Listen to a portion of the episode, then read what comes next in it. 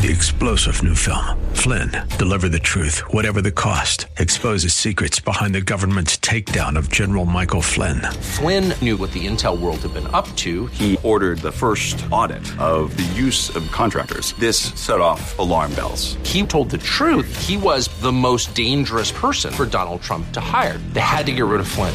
Flynn, deliver the truth, whatever the cost. Available now. Watch it today. Go to salemnow.com. Salemnow.com. And our text is taken from Philippians chapter 2, verses 1 to 11. Paul writes, Therefore, if you have any encouragement from being united with Christ, if any comfort from his love, if any common sharing in the Spirit, if any tenderness and compassion, then make my joy complete by being like minded, having the same love, being one in spirit and of one mind. Do nothing out of selfish ambition or vain conceit. Rather, in humility, value others above yourselves, not looking to your own interest, but each of you to the interest of the others. In your relationship with one another, have the same mindset as Christ Jesus, who, being in very nature God, did not consider equality with God something to be used to his advantage. Rather, he made himself nothing by taking the very nature of a servant. Being made in human likeness and being found in appearance as a man, he humbled himself by becoming obedient to death, even death on a cross. Therefore, God exalted him in the highest place and gave him the name that is above every name that at the name of Jesus every knee should bow in heaven and on earth and under the earth. And every tongue will acknowledge that Jesus Christ is Lord to the glory of God the Father. The title of the message is Small Mindedness. It's sad that in today's world, to be small minded carries a very negative connotation, a very negative meaning. Today, if you talk about being small minded, it's usually uh, regarded as being intolerant, being unthinking, being narrow minded, and even downright ignorant. But the biblical concept, from the biblical point of view, we will discover from this letter of the Apostle Paul to be small minded carries a very different meaning to be small minded or to have a, a small assessment of ourselves is a central tenet of the Christian faith. In other words, it's a central piece of who we are as Christians. In the Bible, to be small minded means to be humble. That's what it literally means to be humble in the sight of God and to be humble in the sight of other people humility is a central distinguishing mark of a born again follower of Jesus. So it's not as cut and dried and as simple as that. Humility is a big piece of who we are. And these 11 verses in the letter to the Philippians, it, they give us several compelling reasons why humility should be the pursuit of every single one of us. Humility is an act of worship it means that this attitude is something that we give out to God. When we say worship, it's not about God giving something to us. When we call ourselves worshipers, it means that we're giving something out to God. We are responding to the glory of God that we know and have received. We supply this attitude, okay? This is something we don't pray about. Okay? You don't get on your knees and you say to God, Lord, make me humble. Be careful what you ask for. Okay? Because this is something that is the work of the Spirit in us to be able to bring us into that place of worship when it comes to God. If you think that you're a follower of Jesus this morning, and if you think you are humble, you're literally saying that you have gone through the fires the refining fires of life. and that produced in you the attitude of humility. Humility is the refining work of the Holy Spirit. The Holy Spirit in us gets us uh, through th- difficult journeys in life in order, in order to move us and mold us into a place of humility in our minds. Okay? So, if you are a follower of Jesus, if you're a Christian this morning, and you are not yet humble, don't worry, God will make a way. Amen? There are three compelling reasons why we need to be small minded or humble. Okay? Only three things this morning. It's not like last Sunday where the sermon went on and on and on. All right? So I'm giving you a break. I'm only giving you three points this morning. Number one, humility is necessary to receiving comfort and help from God.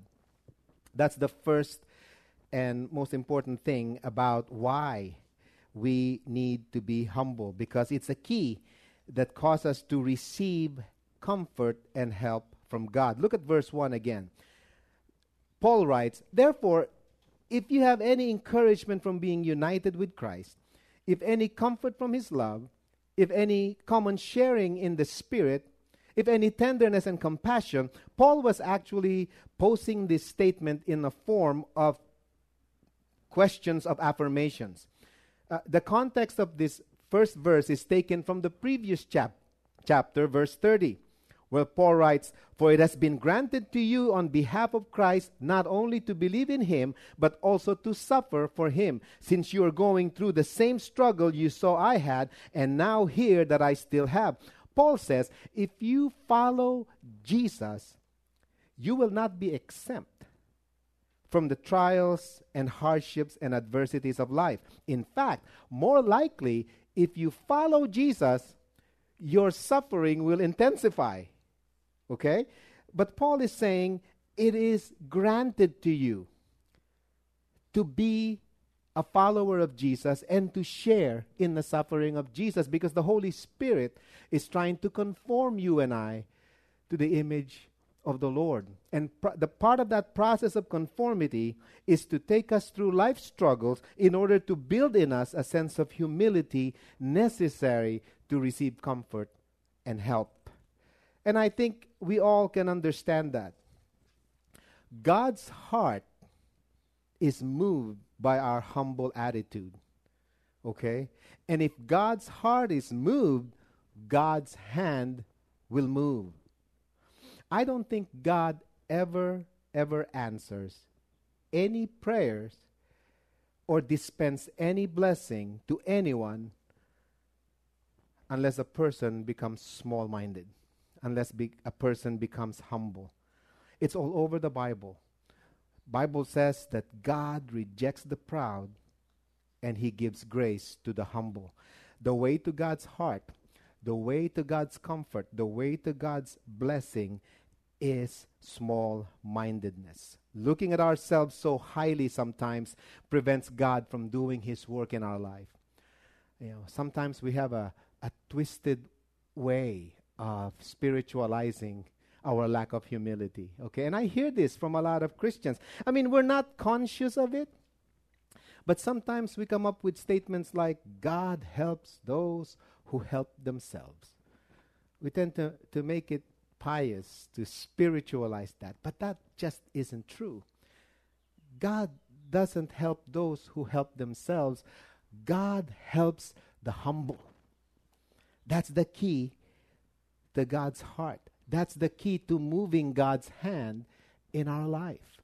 And so when we're praying about something, when we're asking God to intervene in our situation, the very first thing we need to look at is our attitude, the attitude of our heart. Have we really surrendered that attitude to God? Have we really bowed down to the grace and mercy and power of God? Because that's the key. And like I said, I don't believe that God simply answers a person's prayer without this one qualifying aspect or attitude, and that is humility. James 4:10 this is what the New Testament scripture says. James 4:10 Humble yourselves before the Lord and he will lift you up. I think that's a good verse to memorize. Humility is necessary to get a response from God, to get comfort from God. You know, let me let me just share my feelings to you this morning. I was very very disappointed at our uh, government officials, at our leaders, in the way they responded to this pandemic that we're all going through. I'm I'm I'm really saddened. Look, I remember watching updates on TV. Uh, up one update after another on this virus, and the experts are very adamant about saying we are going to look to science and the data in order to resolve this problem. That's all that matters. As if to say, if you're a person of faith, you're not in the conversation when it comes to how to deal with this pandemic. We're going to strict, look strictly at what science is saying to us and what the data is revealing. And that's, that's how our leaders focused on handling this this pandemic. And, and don't get me wrong, okay? If you are a reasonably thinking Christian, you don't reject science and you don't reject the data. None of us, I hope, rejects what we plainly see as the advancements that science has produced. And we don't question the data. We don't, we don't do that, okay? But to be so narrow in that regard that there's no room for God is something that offends me very deeply. Because science and, and data, as true and as great as they are, they will never solve the core issues that faces humanity. Science will never be able to forgive sin and restore a heart that has been broken by life. Science couldn't do that. Science would never resolve the, the bitterness and the hatred that resides inside a human being. A hundred years from now, we will be dealing with social justice issues and racism issues. No matter how advanced science has become, human issues will remain they are because we are tainted, we are fallen, we are sinners the in need of the grace of God. Would it kill our government leaders to say, follow the science, follow the data, but those of you who have faith, go on your knees and pray? Would, would it hurt them to say that? But arrogance has overwhelmed our view of life that we forget that this is what God says in His Word. You know what He said in His Word? He says, If my people, who are called by my name will humble themselves and seek my face and turn from their wicked ways. Then I will hear from heaven and I will forgive their sins and heal their land. Loved ones, we need to bow our hearts before God. Oh, sure, we believe in, in advancements in technology and science and all of these things. But at the end of the day, God is looking to each and every person's heart this morning who would bow down and seek his face in the issues that we face. And now that's, that's in the global sense. In the personal sense, we need to do the same thing.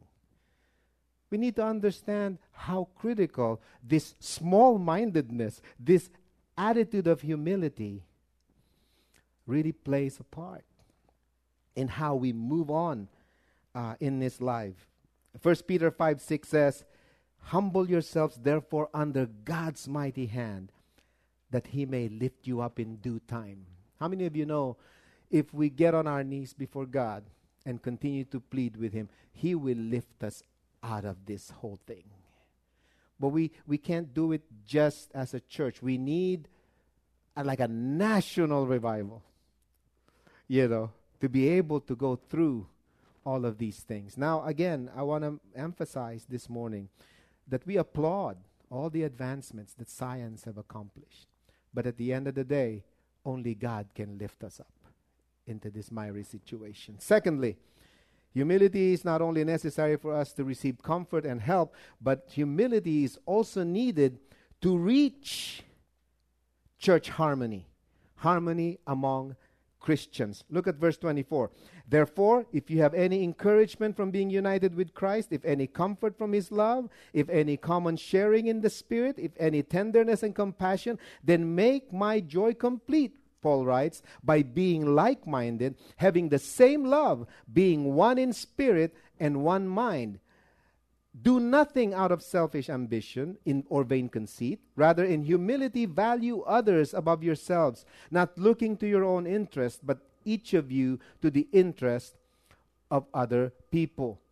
Humility is necessary to bring harmony starting inside the church, okay, among followers of Jesus. The context of this, this verse is also taken from the previous uh, chapter when, when Paul says, I want you to contend as one mind for the gospel. I want you to be united for the gospel in one faith. You have, we have one faith, one confession, one baptism, and we have one common salvation. Harmony in the church, again, is a very big piece of God's purpose for his people and how we will impact the world.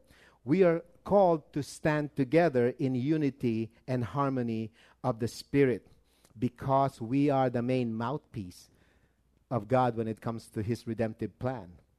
Okay? The church is a mouthpiece for the gospel.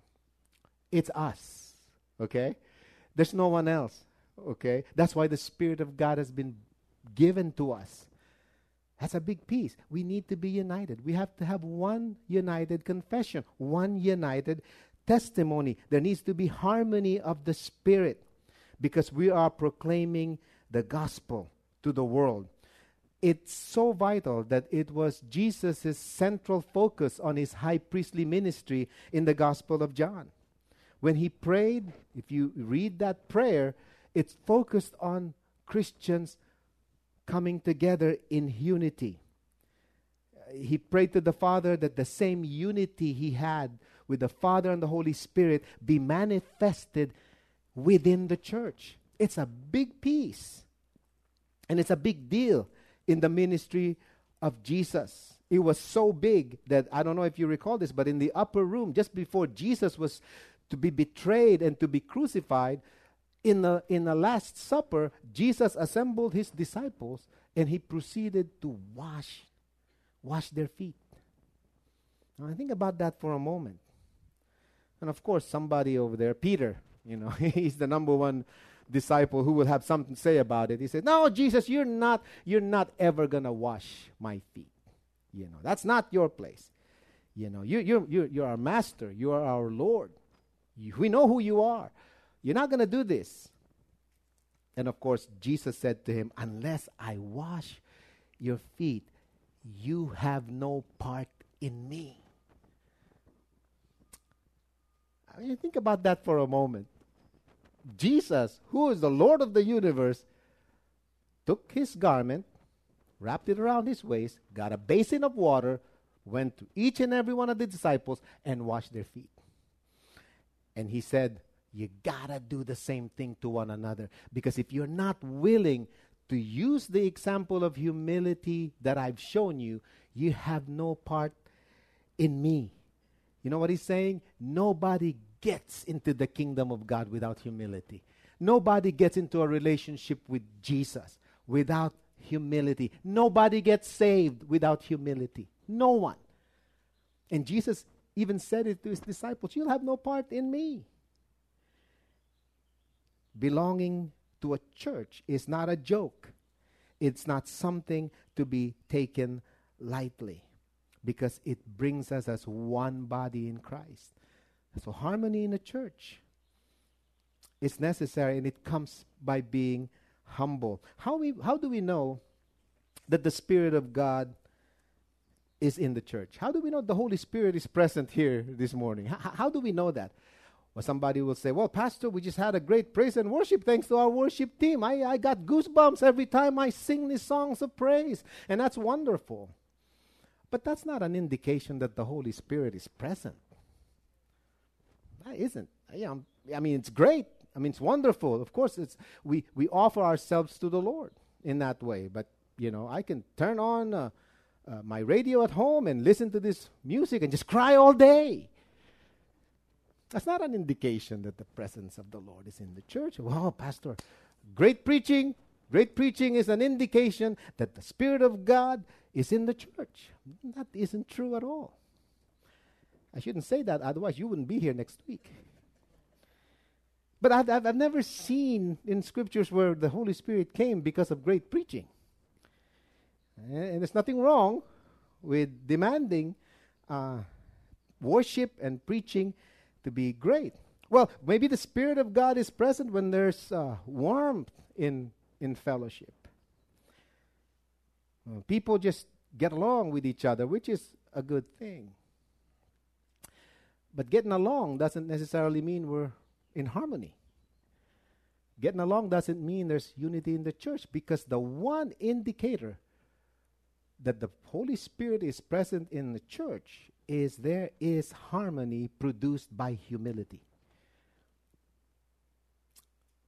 We need to be united and humble, not only in our attitude for one in, towards one another, not only in how we deal with one another, but we need to have unity in every aspect of our existence as a church. And I'm talking about not just the local church, but the church at large. This is something that it's still a struggle. We're still very, very much divided in terms of denominational, you know, um, uh, fractions, factions rather.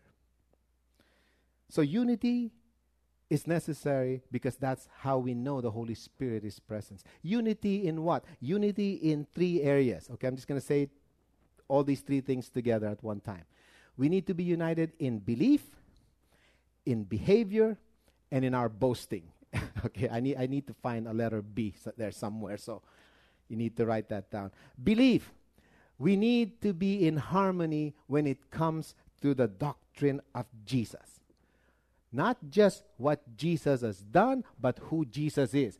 Every single person in this room, if you're a follower of Jesus, we need to unite together in our understanding of who Jesus is.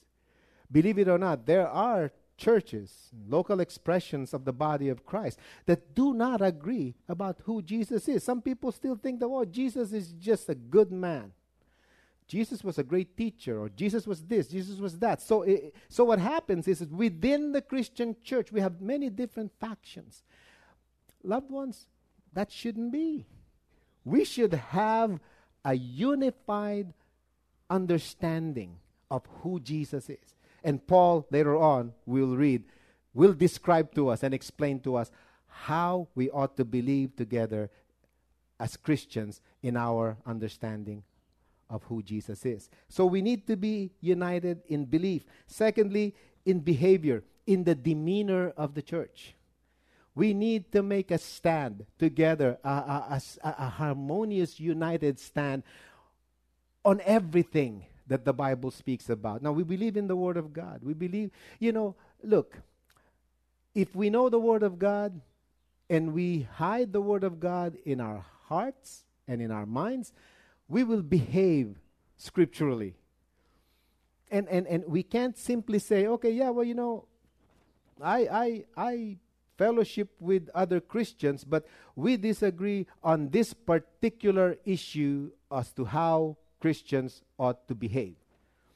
There shouldn't be. I mean, I can give many, many examples. But you know what? When the Bible calls something sin, we need to be unified in saying, yes, we all agree that this is sin. Okay? There's no such thing in Christianity, and I know I'm going to get in trouble for this, okay, as pro choice Christians.